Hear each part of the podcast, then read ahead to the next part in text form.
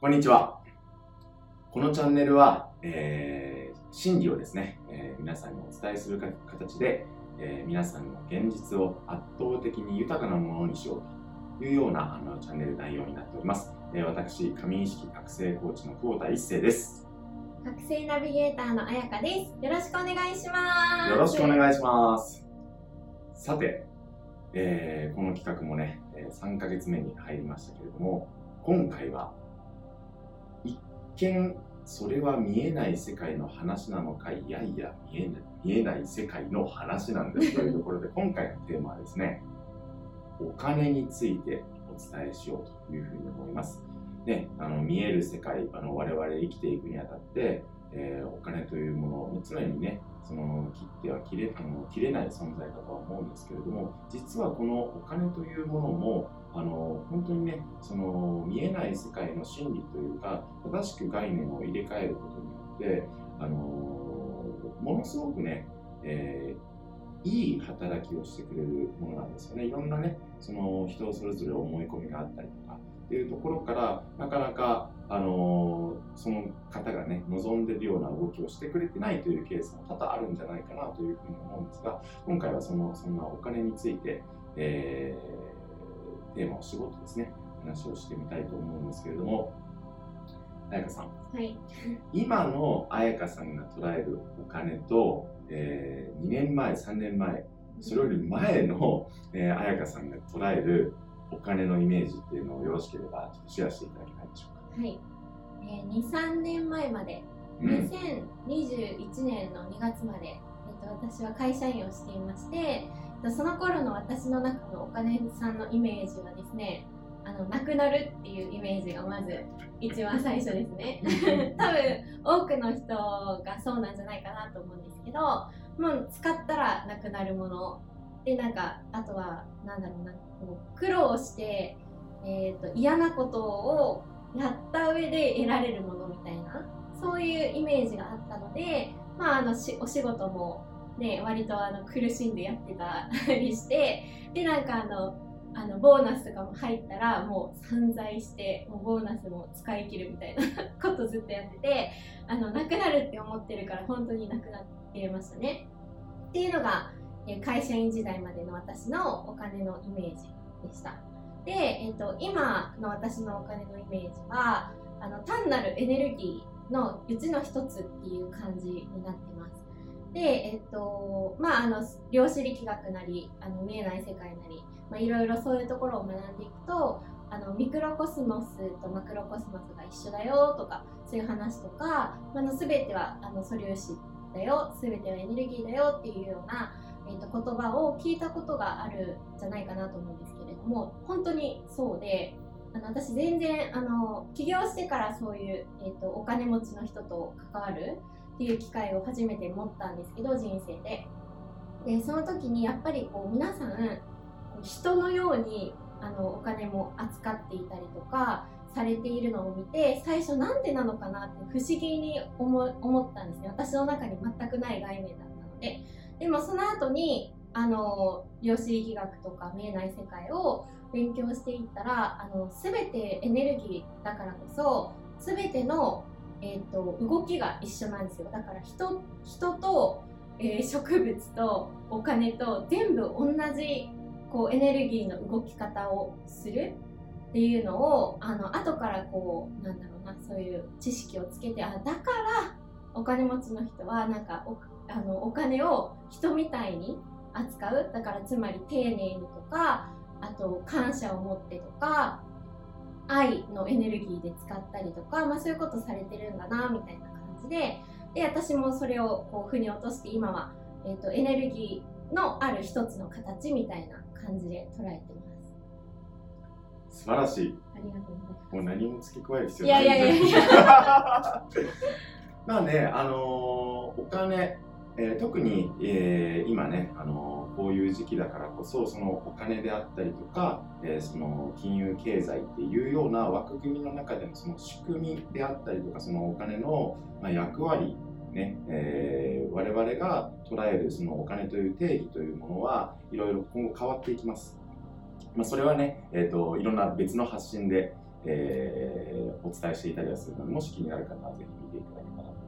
れども、ただ、え、そのお金という概念であったりとか、その仕組みというものが変わろうと、少なくともですね、え、向こうしばらく、まあだから5年とか10年というところのスパンでは、お金というものが、え、そのその存在自体は形であったり仕組みは変わってもなくならないと思います。一方で、えーと、その概念であったり仕組みは変わったとしても変わったとしてもあの普遍的にねその今彩香さんがお伝えしてくれたようなその、えー、お金もエネルギーなんだよ。それすらもあのお金も素粒子なんだよ。その人の思いが反応が乗るものなんだよ。っていうところを腑に落としておくということは非常に重要であのどんだけ形を変えようとも結局それはあの元を正せばエネルギーということであるならば、えー、そのね仕組みであったりとかあのみんなの捉え方が変わったとしてもあのそのお金に好かれる人は好かれるしお金に、まあ、嫌われると言ったらあれですけれども嫌われる人は嫌われるしということは起こるんですよ。でね、えー、じゃあそのお金に好かれる人ってどういう人なのかというとものすごくシンプルなんですが気持ちよく循環させてる人がお金は好きです気持ちよく循環させてそのお金だからお金って、えー、そのね本質的なところを言うとエネルギーですよであったりとかその素粒子ですよという話になるんですがそのお金との、えー、あなたの向き合い方というところで言うならば回し方の話なんですよこれは。回すんです。お金は回し方なんです。でそれをこの回すという感覚をが、えー、分かってくれば分かってくるほどあの不思議とお金のその例えば、えーここで払うとか払わないとかその金額っていうところに対してこだわる必要もなくなってくるのでよりスムーズに循環するということが起こるんですね。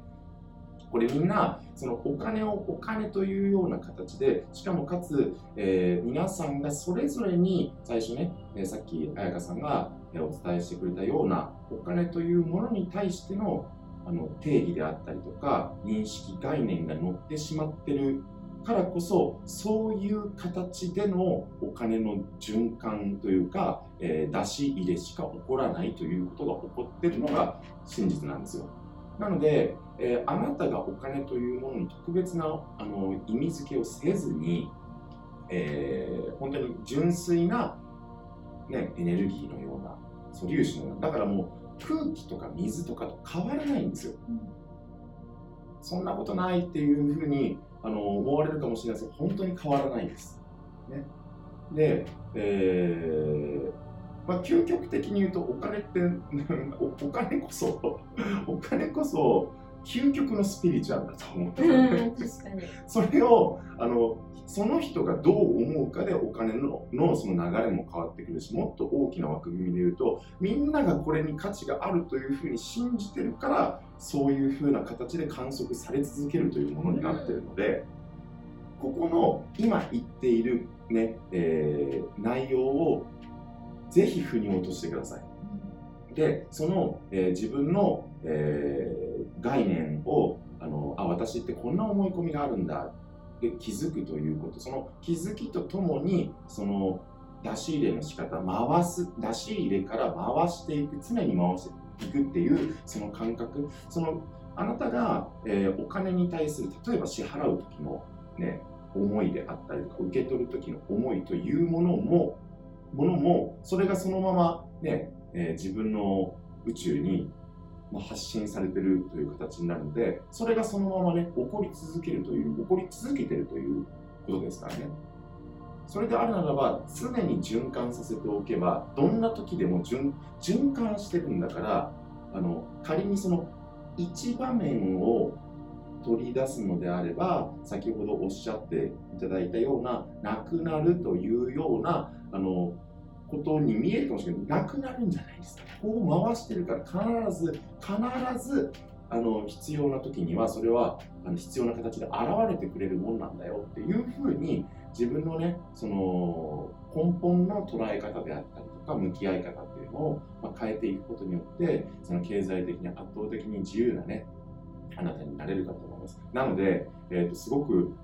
え？って驚く、まあ、私もねあのー、まあ、今は当然のごとくそれを受け入れてるんですけどもお金は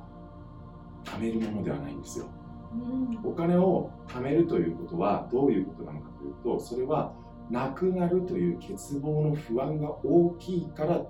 貯めるわけでしょ。それはその本当の意味で、えー、なんていうのかな経済的に自由にはそれではなれないです。そしてこの、えー、お金にねまつわる真実というのを本当にそういう、まあ、見える世界見えない世界、まあ、また見えない世界というところ分からなくても何かもうあの自然にできているようなそれぞれの業界で活躍されているような方は実はみんな知ってますよね。まあ、なのでね、えー、ぜひぜひ、えー、そんなそうなのかっていうところから、えー、自分の思い込み概念そして、えー、お金との向き合い方というところにね、えー、新しい流れを作っていかれるといいんじゃないかなというふうに思います。ではではまた次回をお楽しみに。ありがとうございました。ありがとうございます。